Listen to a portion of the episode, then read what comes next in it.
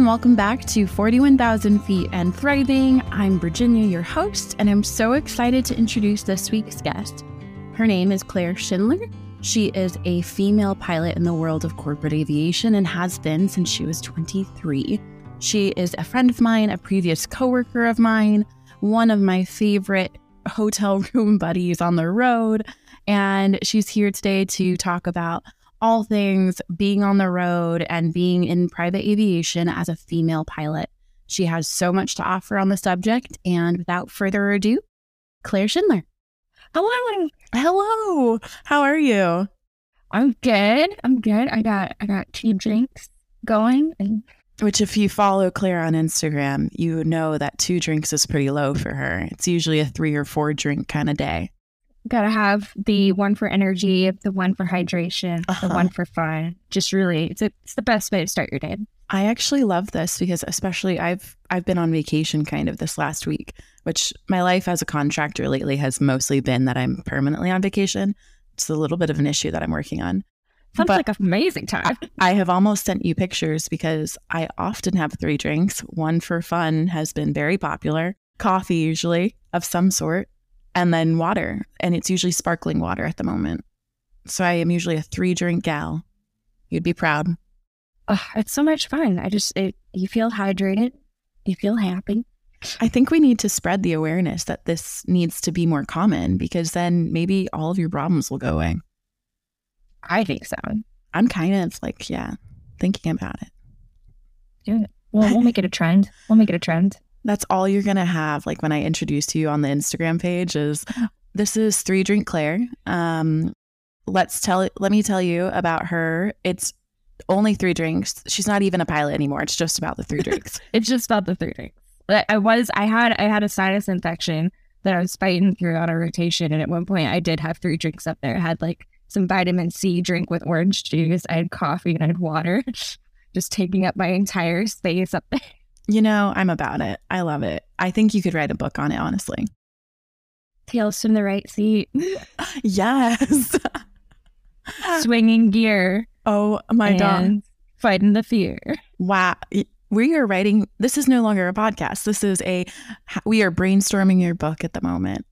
this, this will be my memoir. I love it so much. I will help. I'll ghostwrite for you. Oh, please. I need yeah. an editor. Someone's someone's got to rein me in. I'm on it. I'm on it. You just sit over and drink your drinks and I'll edit. Well, so can you tell us a little bit about um, how you got into aviation and, and how that started? I know you just said you're in the right seat, so that for those listening is SIC. You typically.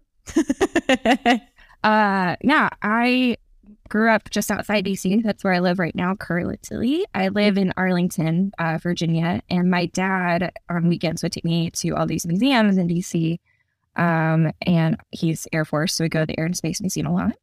Um, so I found Amelia Earhart and I thought it was the coolest thing ever. I didn't know women could be pilots until I saw her. And I thought how amazing it was that she traveled the world all on her own, well, on her own power, like flying. So it started from there. I have a, an Amelia Earhart doll that I got when I was 10. I still have it. In fact, she's like all over my room. oh well, yeah, there she is. There she is. It's kind of creepy picture to have above your bed. I know, but I, I look. I love have it. a lot of space, so yeah, it's just it's there. But uh, yeah, um, I loved her sense of adventure, and I'm super happy that I was able to find a career doing something similar, traveling the world, flying. So that's where we got it. I love it. Amazing. So, and you started flying when you were 16. Just what does that look like at 16? Because I would have never been like, oh, yeah, I want to get in a death trap and start flying over fields and shit. Um, I guess it started with um, I joined Civil Air Patrol when I was 12, which is like, I'm trying to quit. Like, if you've heard of Sea Cadets, or it's kind of like, it's just a volunteer organization that's like a branch of the Air Force. We're not actually military. Um, but they reeled me in with you get five free flights a year. oh wow. And I was like, okay. Um, I have no desire to be military. I hated the uniforms, I hated drill, but I just wanted to fly. Um and you sneaky little thing. I went to their flight academy in Oklahoma when I was 16, and I did not have a good time. I had a terrible instructor that screamed at me.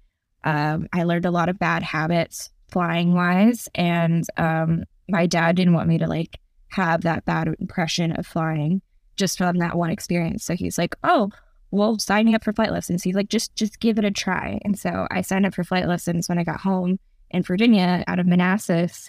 Um, and I I liked it. I had a lot of fun, but it was it was hard because I was going to school.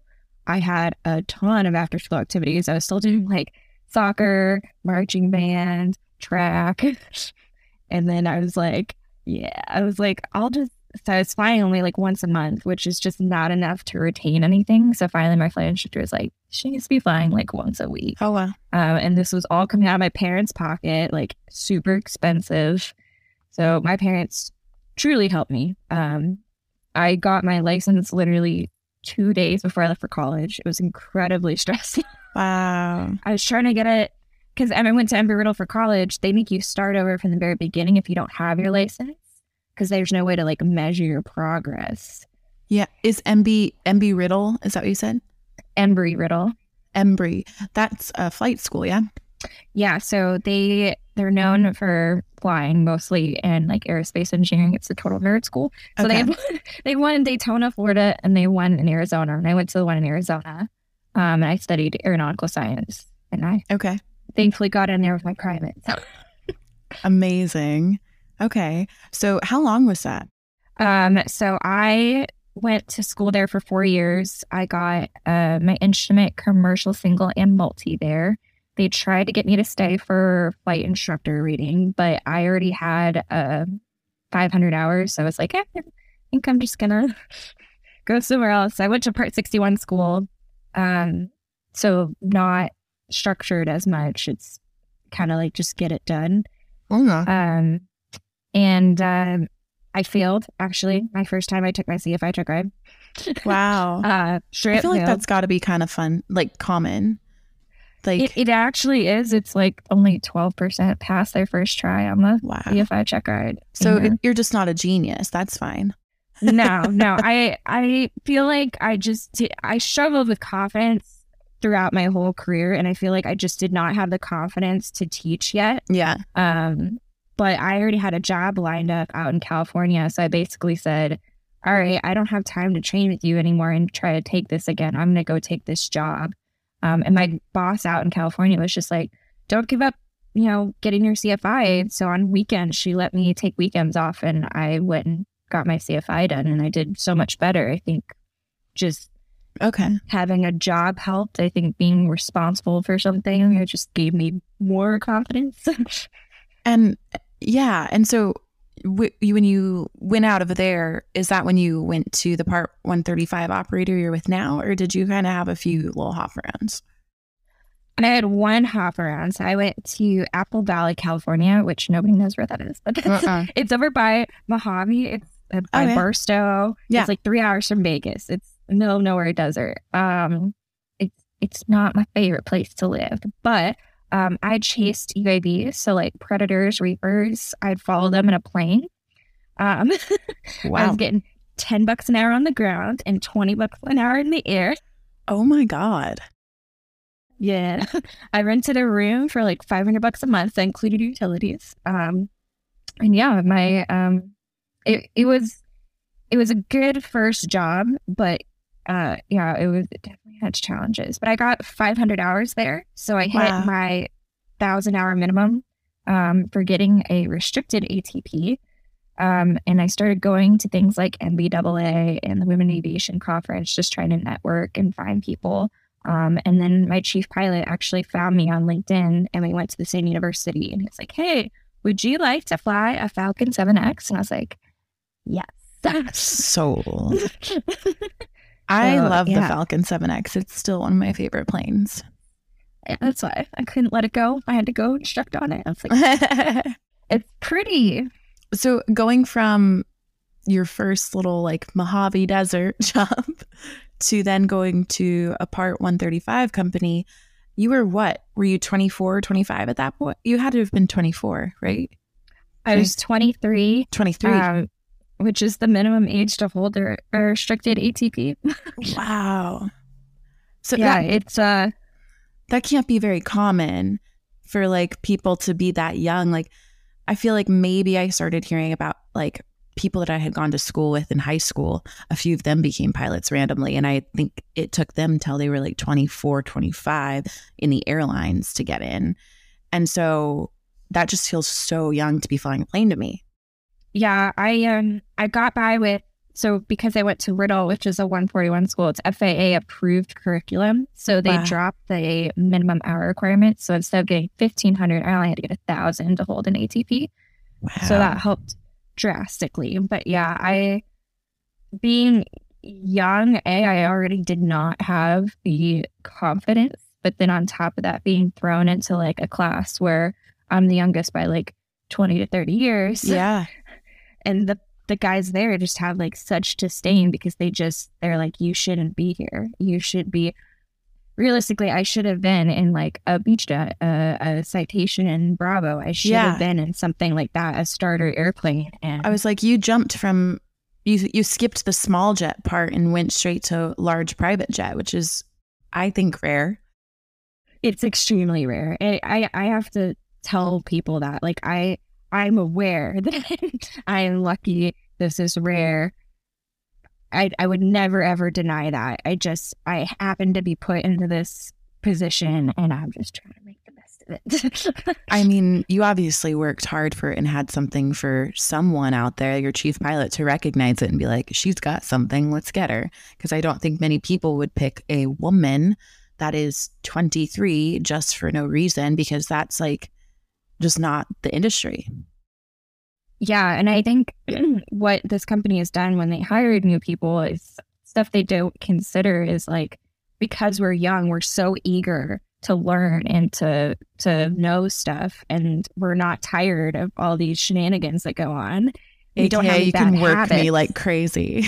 yes, I'm like, oh, you, you like, I just did like LA to Argentina, Argentina to Spain. You want me to do two 12 hour flights back to back? Yeah, sure, no problem. Like, Sold.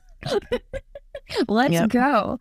Yeah. And then, you know, we don't have any bad habits that we've developed either, you know, uh, talking to people or flying wise that, you know, some of those older guys have. Like we're, So you're we're teachable. states to mold. Yeah. Mhm. Yeah, Um, that's true. so I, it's kind of smart in a way to have a couple of those people. Well, yeah, that ma- that does make sense. I because our the company that we worked for, I think we both started. You probably started about maybe a year ahead of me. I think that sounds right. Something like yeah, that. 2018. Yeah, right there. I think I joined six months after that. Yeah. Um. So, I mean, we've we had a lot of young pilots, which was rare, and then we had a lot of young flight attendants too. But more so on the pilot side, where it was like you don't see this in private aviation. Someone being less than, like, you start to see them at like thirty m- m- minimum or maximum, I should say. I don't know, but and then they're typically in their forties, fifties.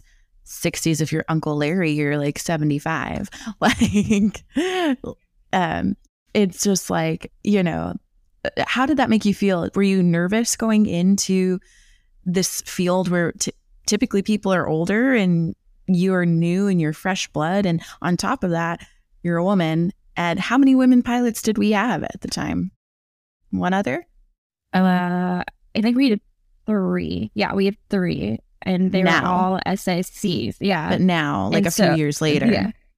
Oh yeah, no.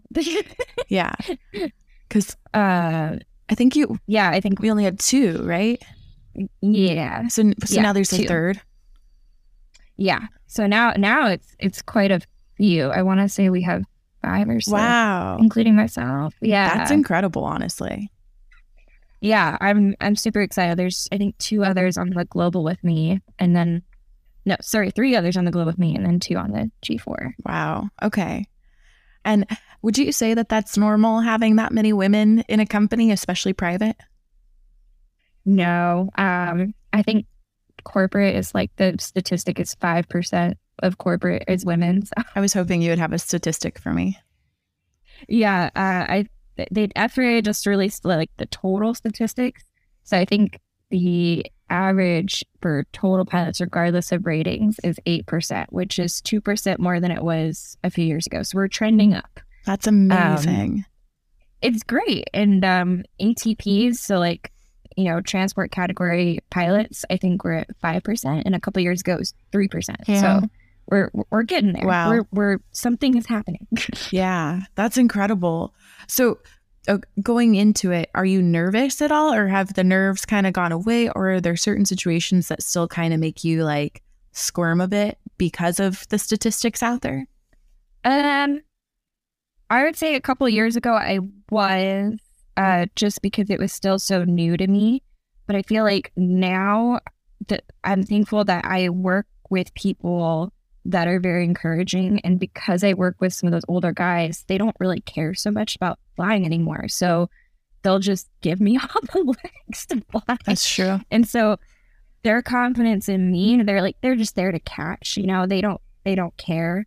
They're just ready to cash. So they'll let me do everything. And so that alone really gave me the confidence. It's them just letting go and being like, you're fine. Yeah. you do it uh, has really helped. I think the only times I still get a little panicky is just like admin stuff, like just worrying about like I'm always terrified we're gonna not have some paperwork or something to get into a country. Or to be perfectly honest, if like we were going into like Saudi or a place like yeah. that that doesn't like women, I'm a little scared of that. Like Yeah, absolutely. I remember flying into like um Abu Dhabi and it was during the pandemic. It was right when it started. And so it was like one of our first, and it was with this company. And I was freaking out a bit because also at this point of flying, you, I mean, you can speak to this too. During the pandemic, we would be doing these like, I call them like saving charters because people were trying to get home or they were, yeah, a lot of them were stranded during the pandemic. And so a lot of them were chartering planes just to get home. And so that was the case kind of in this situation. And we got like this last minute flight. You are in the air during the pandemic, not knowing if that country is going to stay open for private flights, like if you'll be able to get in because of COVID. And so yep. it was like you could have had all the paperwork in the world, but then we were also having to like call our ops teams in the air to be like, hey, we are we getting in? Like, can we land? And then it's like, okay, well, what if the answer is no? we landed in Senegal and in the air, we flew from Teterboro to Senegal. And in the air of that eight hour flight, they decided to have a coup. So, like, we landed and the first, the first indication was they switched hotels and we were all like typical flight crew. We were pissy. We're like, why did they change our hotel? We wanted that hotel. And then the ground handler was like, yeah, so we're in the middle of a coup right now. Wow. It's like some violent protests in the street. Like, I'm not going home because he lives downtown. He's like, so they got us an airport hotel. Oofed. Like, oh, Karen. I would have slept on the plane. I would have been like, I'm going to stay here. Actually, my flight attendant, we got to the hotel and it was absolute chaos because I think all these flight crews that had hotels in the city had switched and like an Emirates crew was like right behind us. We had to wait for our rooms because they didn't have quite enough rooms. So by the time we got to our, our room, it was like two hours later. There was like a giant bottle of roach spray in the room. Oh. And we were like hearing like all these people talking. And she's like, Can we go back to the plane? Sleep on the plane. It's like, Do you remember like in the first few days, uh, not the first few days, first few weeks, I think we were in London together when this happened, maybe. And we had a crew get stuck. I think it was in Abu Dhabi. Oh, because it yes. was the same flight it was a few days after I had gone, and then they had to go back to pick up the the people we dropped off or something like that.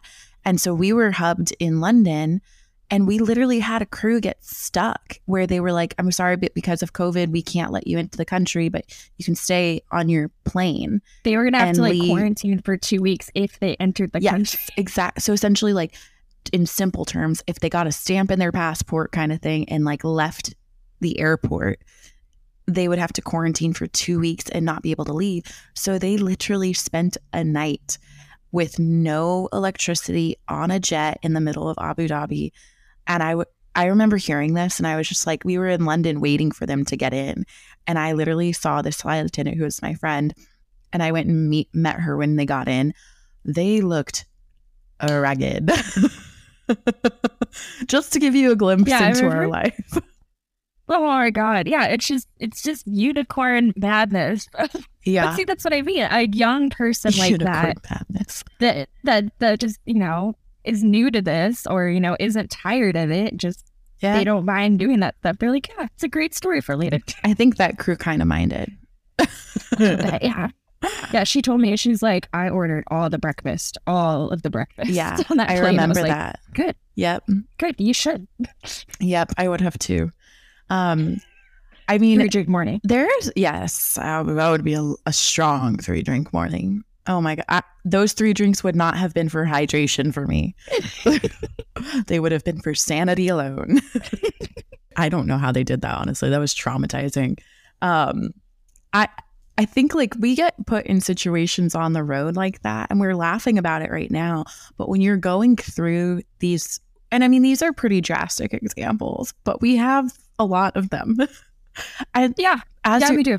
yeah, and as you're going through them, you're not really realizing the trauma, not trauma, maybe that's a really strong word for it, but like the wear and tear that's happening on both your physical body, but also your mental body. Mhm. It's a lot. Yeah. Like the incident I had, I had a captain not listen to me about out climbing a thunderstorm. We left the Bahamas in the middle of July. So, like summertime sadness weather, going over to Barcelona. And um, there were thunderstorms, and we'd only been flying for like 30 minutes, super heavy on fuel. He couldn't figure out how to ask ATC to deviate via text. So he just like took it from me because I was flying right seat. That's my job. So he just took it from me. Couldn't figure out how to do that. And he was like, well, we're just going to climb because he knew how to do that. We're too heavy to climb. I am arguing with him that we're too heavy to climb. He doesn't listen to me. We nearly stall going into this storm with like moderate to heavy turbulence. Mind you, we have like six passengers on board. It freaked them out, scared me, um, scared our flight attendant to the point where she got out her ditching checklist. Oh my God. Yeah. Like very experienced flight attendant got out her ditching checklist. She's been doing this for 10 years, got out her ditching checklist. She knew. Oh Something my was wrong. And then she smartly, after we were out of it, just got up with and had wine ready to the back. Like, wine? Genius But- move. when in doubt, serve alcohol. Right. Right. Like, oh. And then she knew, she knew the dynamic up front. She was aware of the lack of CRM. And so she Oh, wow. I was like, hey, do you want to go out after we get to Barcelona and talk? And I was like, yeah, that'd be nice. And so she was like, I think we're going to have a girls' night. We're going to go shopping, but you're welcome to come. Like, she made it sound like really uninviting for Amanda. Ooh, I want to know who this is after this because I have a guess. Yes, absolutely. Um, and so we, we ditched him and she she just let me sit there and rant over dinner about like what happened and what because she she knew something was wrong, but when I told her the full story, she's like, Oh my God. She's like, This is what you this is what you talk about in CRM. This is, you know, um, so I had to file a safety report. Uh Wow. you know, my safety manager took it from there. He got demoted briefly. Yeah, he eventually left, but um yeah, I they tried to make me fly with him again and I said no. I flat out refused. It wasn't me and him alone. It was going to be a three pilot trip, but I still refused. I was like I need you to reread my safety report. I was like I don't feel like you guys appreciate what happened. I was like how close we were to something serious happening. Um, and I was like, I don't know what his issue is with me. I don't know if it's a female thing. I don't know if Yeah. it's an age thing. I don't I don't know what it is. That's what But I was going to clearly ask. has a power trip Mhm. of something that he won't listen to me. And I was like, it's one thing. I've flown people I don't like all the time. It's easy. Uh-huh. Like I'll just smile and be like, haha, your jokes are so funny and definitely not racist. But it's a, but there's a it's our job between- at some point. Like, it it is. so But CRM. I was like, sorry. I have to be able to talk to them with CRM. Yeah, and CRM is crew resource management, right? That's what it yeah. And so that's just like how we communicate on the road. And like we get uh, like yearly and sometimes every 6 month trainings on CRM because every plane accident and every almost plane accident is almost always because of bad crew CRM one way or 12. And that's terrifying. It's like and I mean in this case it's like you see that example and it's like someone couldn't swallow their pride or whatever their reasoning was or too, was too stubborn or was like i'm the more seasoned one so i make the calls here and didn't listen to you just because they they didn't want to. And it's like like you said that's what eight nine souls on board? And there i that he was just, willing to not listen to for oh yeah it's see how see how silly it is. And like he's not he's an experienced pilot. Like he's got more hours than me but that doesn't always make it better. But I've I've had pilots with double, triple his experience be like, hey, you know, I'm tired. So if you see something, say something, mm-hmm. or we haven't flown together. So like if I do something that doesn't make sense to you, let me know. Love that. They're triple the experience I have, but they know how important it is. I catch stuff all the time. Like even in the back of the sim, I see people with tens of thousand hours make mistakes. Like that's the whole point of having two people up there is you have to be able to talk to each other. Uh-huh. And that's what I impressed upon the company. I was like, I cannot work with him. It's not because I don't like him. It's because I physically like we cannot communicate. There's a barrier somewhere. Yeah. Well, it's amazing too. Kudos to the company for listening to you, even if you had to give them a little reminder. Like, I mean, not all companies would do that. They a lot would be like, "F you," like we don't need you on this. Like, you can either do it or not and pressure you into it. But it sounds like they listened to you, which is amazing. Yeah, I so I I think I helped myself out. I was very nervous. I complained about him six months prior. I said I, I listed out examples of both inside and outside the cockpit of where he was very condescending and just made remarks where I was like, that's completely unnecessary to be saying that stuff. Like, it would be stupid stuff too. Like, we would be, you know, taking inventory of the airplane, and the flight attendant would be like, hey, did you see water? I was like, yeah, there are two cases of Fiji water back in the cargo compartment. And he'd be like, oh, well, I didn't check, but I guess if she said it's there, it's there. I'm like, why is these necessary? Like these condescending remarks. Necessary. And, it, it's just, how what are we doing here? so I, I, I wrote an email out to the chief pilot and uh, I uh-huh. asked all these other pilots I flew with. I was like, I don't want to be the kid that complains. I don't want to be a squeaky wheel because I'm so young and I like to handle my problems on my own. But I was like, I just want a paper trail of this stuff uh, that's happening. And I'm super glad I did. So I sent it in. Chief pilot was like, you're not the first person to say something. I'm keep I'll keep it in my back pocket. Let me know how it goes. I flew with them again. This incident happened. I submit the safety report and I was glad because oh, wow. I then had a track record of he clearly has an issue with me. He's got a CRM problem. Wow, that good for you for realizing that you needed that paper trail. I didn't learn that until like later in my career and I now document everything and because you have to have it to protect yourself in our industry as women. Like, and I hate to be like that stereotypical like TED talk, but like you yeah. really do have to protect yourself, especially in our industry. There's situations like this, there's even scarier situations out there. And then, you know, tying it back to mental health, it's like, it all takes a weight on your mental health just being in this industry as a woman. And I can't even imagine as a pilot, as a woman in the industry that's young and that you have like all of these, I'm going to use your word, unicorn things about you in the industry that make it really hard. And I can't imagine like how sometimes, like I've been with you and we had talks and it was hard on you. Uh-huh. Yeah. I mean, just that experience alone was, it was traumatizing for me, not in that, yes, I was scared, but I was more upset with myself. I felt like I could have done more. Like I was upset with myself that I let us get into that situation. And like as much as even like when I debriefed it with the chief pilot, the training manager, the safety manager, they're like, we're not sure how much you could have done. I mean, what were you going to do? Get in a physical altercation in a fl- in a flight? Like what what yeah. else could you have done? I was like, I don't know. I just wish that I'd like I don't know taken the controls or you know said something or done something. So it took me a while to process that alone, huh. but I did go to like um, upset recovery training for airplanes. So like they teach you how to spin and like get out of all these weird attitudes. I went for that just to like as like a confidence check, as like a all right, like how to heal how to from get that. out of this. Yeah. Yeah. That that was extremely helpful just doing that. And um I went to Patty Wagstaff school and actually in Florida and the fact that she was just like, come on, you can do it. The airplane doesn't know what your gender is. You do it. Ooh, oh, I like that. Dang, I like Yeah. this lady. the airplane doesn't know what your jet. Oh, that hits different. All right. She's like, airplane doesn't know. You just got to tell what to do. For Wow. So situations like that, and then just like from your what uh four years in private now, corporate. uh, How do you? Open up on five. Ooh, happy almost five year anniversary. do you feel? How do you feel like you're doing overall, or how do you feel like you've learned to deal with certain situations? Like because they're not going away. Like this prejudice against you in the cockpit, they're not going away. So, how do you continue to deal with that and keep yourself in a good space?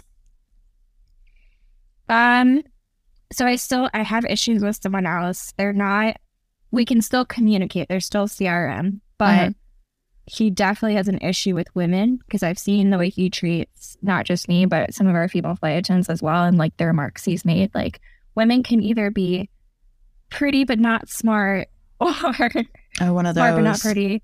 So um, Super fun. I I oh, thank God that like those other captains have given me the space to go be like PIC of the day because it's given me the confidence to be like, no, that's not right.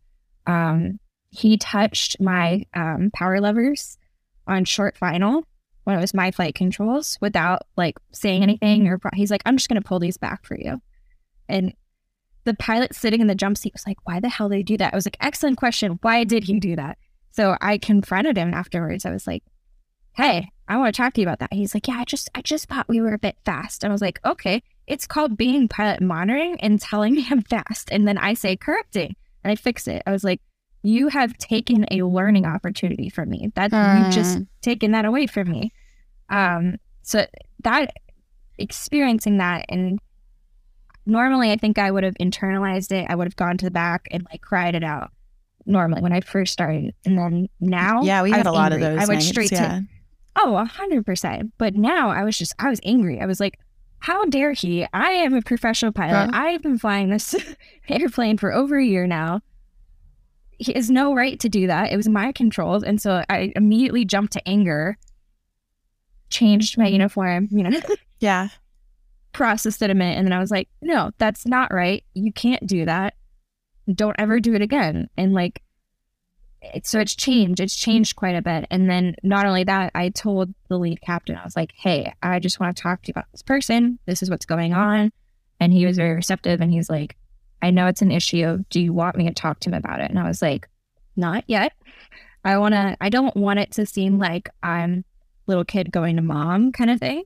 So I said, not yet. I want to deal with it on my own, but I do want a paper trail of like, this has happened. Uh-huh. Um, so that when it escalates, if it does escalate, Well, because you be like- learned from your last situation. Yeah. Well, I have a few female pilot friends, and they've all had situations like this where they almost have to be a bit more stern um, than they would like because they have to take that control. Otherwise, it won't just be given. It's like one of those situations where it's like, yeah, it's not given and it's not earned even just by you being there it's like you have to continue to demand it and demand the space for it which i mean it's great that you're learning how to do that should you have to. Maybe not. Um but i th- so physically you're dealing with it with like hey i know my ground i'm standing it like and you're almost teaching them how to deal with their stuff i guess yeah, like recognize your them. ego needs a check. Yeah, exactly. Check yourself. Um, how do you feel like now are you able to kind of push those things away afterwards or does it does it still like you, you're getting back to your hotel that night and you're like, oh man, that just like really bothered me. Um, it's it's better. I still think that I could articulate and push back more. I am definitely a people pleaser, so this has been an extremely hard uphill battle for me, um, especially with like the imposter syndrome of like Ooh. everybody's older and more experienced than me. So Mm. like it's really hard for me to speak up. But I've just gotten to the point where I've had to step back and be like, You've been doing this for almost five years now. Like you know when something's not right. Um and I it's rare for me to go back and be like, you know, I wish I had done more. If I do feel like that, I might like invite them out for a drink and be like, hey, let's, talk about this for a second. Just like diffuse the sit- situation and make it a calm approach versus like a confrontation. Yeah, because that's it's you're well aware. Like in in that job, I'm stuck with them for two weeks. So like, if Mhm. it's bad now, it's only going to get worse as we get more tired and Yeah. um have to be able to work with them. But Uh, yeah. Interesting. It's a lot of a lot of CRM happening. or at least trying to happen. s- try, yeah. Um, it's the it's the whole approach. They used to teach us in college. I took a I took a CRM course and I always thought it was so awkward, the phrasing and a little silly, but it Eh. makes sense. It would be like how to confront a captain. And it was like, I feel blank, like I feel scared or Uh. I am nervous because of we're approaching a mountain, like something like that. That one's real. I think that we should do this.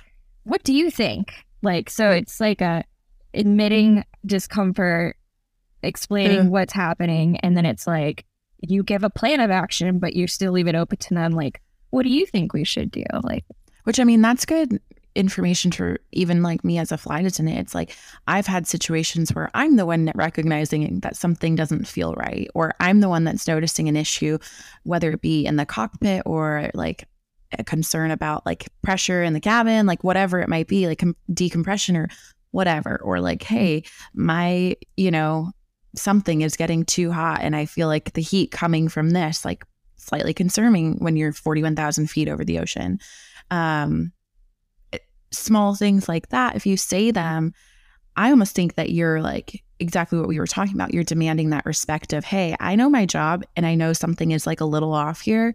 Let me like make you aware of it because I surely am. yeah, I I've had this conversation with a lot of guys, or like in a in like a leadership role, how difficult it is as a woman because like you either kind of have to be like that hard ass that like demands respect, or you either kind of have to be like a, a not a real ditz, but like you know what I mean, like kind of bubbly, Mhm. funny, like you're trying to be well liked. Yeah. And then when it comes down to it, it can be a hard ass. It's like it's such a fine line to walk because they'll make fun of you either way. Either way, you're I was just You're gonna say that. bitch, or you're just you're a ditzy person that lets anything go by. I was just going to bring that up is, you know, we, again, like I said, we're safety oriented or we try to be. But I just did my recurrent safety training this week and I come from the airline, so I try to always be safety like oriented. But like I have brought safety concerns up to pilots before and they just scoff it off. M- mind you, I've worked with men primarily as pilots. Like I haven't had a female pilot since you were my pilot. Um, it's true. It's just sad because it makes it so much more fun on the road. Um, oh my gosh, so much more fun. so much more fun. But they scoff it off because they're like, oh my God, this flight attendant just like, you know, she smells something or she feels something and it's going to be nothing. And sometimes it is. But I'm always glad that I bring it up. But you definitely do get made to feel like, oh my God, why did you waste my time? And it's like, Yeah. dude, I'm just trying to look out for our safety and like try to be something like better than dead. Oh, yeah. Well, I, I just it fresh it's frustrating because like there are so many instances of like you guys bringing up a concern and then saying it's not a big deal and then it bites us in the ass. Like, yeah. just watched an accident with like a British uh, airline company that like they had an engine fire, but they shut down the wrong engine. But the purser came up and said smoke is coming from the left side, and they completely ignored her. I like they were heard just like, this. no, we're shutting down the other end. And I heard about You're that. wrong. And it's like, I'm your eyes and ears back here, bro. Like, listen. I heard about like that. I don't understand because I do. I literally just did in the sim where we do simulated smoke, and we pretend that there's a flight attendant back there and you say right. Uh-huh. like they have to ask like do you still smell or do you still see smoke and if they say yes it leads us to one place in the checklist and if you say no it leads us to another place like Which is vitally different. the, the egos i just Yeah. that's why like the experienced pilots like they're around because they're still they're asking that kind of stuff Yeah, a- absolutely. And the other ones are hopping around jobs because they can't keep one or because they've had situations like this where they kind of get booted, you know, because they haven't made the right de- decision or listened. But um I mean, I've always had a great time working with you and I always respected that you took charge and that you I saw you learn a lot because we worked together for almost 2 years and I saw you learn a lot through that time. And i think that i've only gotten more proud as i've like seen and heard stories of you like now that i've not worked with you for two years like how much i can't imagine flying with you now and how much like you've grown. And just hearing you you're like more confident in where you're at and i love that. Thank you. Yeah. it, it was it was so nice working with you because I, I feel like we communicate well. We're very similar. Yeah. And No, then we really you did. were, you were always there when i like that self-confidence just like goes away like crazy or you know we're Mhm. trapped in london in the middle of a pandemic and i'm stuck in a terrible relationship. And you just need a snuggle oh yeah and some tea yeah that's right yeah just somebody absolutely. to talk to Cl- Claire and I had some, uh, so we had some moments where we would like bang on a wall when we would share a wall, let each other know we needed more wine, like whatever it was. We had some fun. It was a good Are time. you, are you up right now? Can I just come in? no, I'm not, but it's okay. Come anyway. I walked over. I walked over in my socks. I was like, I just. I mean, it was the middle of a pandemic. No one cared about your socks. Oh my god! Um, to, Great times. just to close out, wh- what what advice would you give to a young? Let's open it up to both genders, I guess, or all genders, I should say, and but then also maybe just to focus on like especially to the female pilots out there that are trying to become in your shoes that are trying to get to where you are or maybe already in your shoes but are struggling with CRM and struggling with mental health on the road. Um, yeah, I would say the things I wish I had done is just taking care of myself, like eating right and exercising, yes, but also Uh. like saying no when I'm mentally drained, or no when I need rest, or no when I need to study. I wish I just told people no. um, because I've now found out years later that like my real friends would understand that I need time and it's not personal. It's just I need that time. Um, and I wish I had taken care of myself and advocating for myself and asking questions and saying, no, that's not right. Or I deserve this. You know, I deserve respect. I deserve yeah. to experience this. Um, I would also seek out a mentor because Uh, for a lot of reasons of like a they can encourage you maybe network help you but also saying like yes it's normal. No it's not normal. If you get in a pickle here's what you can do. Someone someone to lean on someone to talk to um is so important. But yeah i wish i would say definitely like advocating for yourself and asking the questions. It's not dumb. You're not the first person. Yeah. there's many people that have struggled with this. Um, and yeah just taking care of yourself like Uh-huh. i'm very much a giver i love helping people but i've learned that i need time to myself and there's nothing wrong with that and there's nothing wrong with reaching out to somebody to talk Yeah. to when you need it that's important because if you don't feel good now when you get up there and you get into a stressful situation you're not going to handle it well because Yeah. too much is going on in your head Yeah. Yeah. I love that. And I think it can only get better when you start doing those things, you know? It turns out drinking water and like experiencing sunlight and like getting adequate sleep like actually makes you feel good. It's crazy. Weird. It's so strange how life works, hey? It's like Just a plant. be just be a flower. Yeah, Just- just, be a flower drink your water, experience sunlight. Yeah. Yeah. Three drink rule. Drink rule. oh my God. well, thank you so much for coming on and talking about it and being vulnerable about just how it is out there for female pilots and being a badass female pilot yourself. Thank you so much for having me. I think this is this is really cool and I think you're amazing and you're a great person and you're going to do great things. Thanks. Um, well, thank you for coming on and we'll talk soon.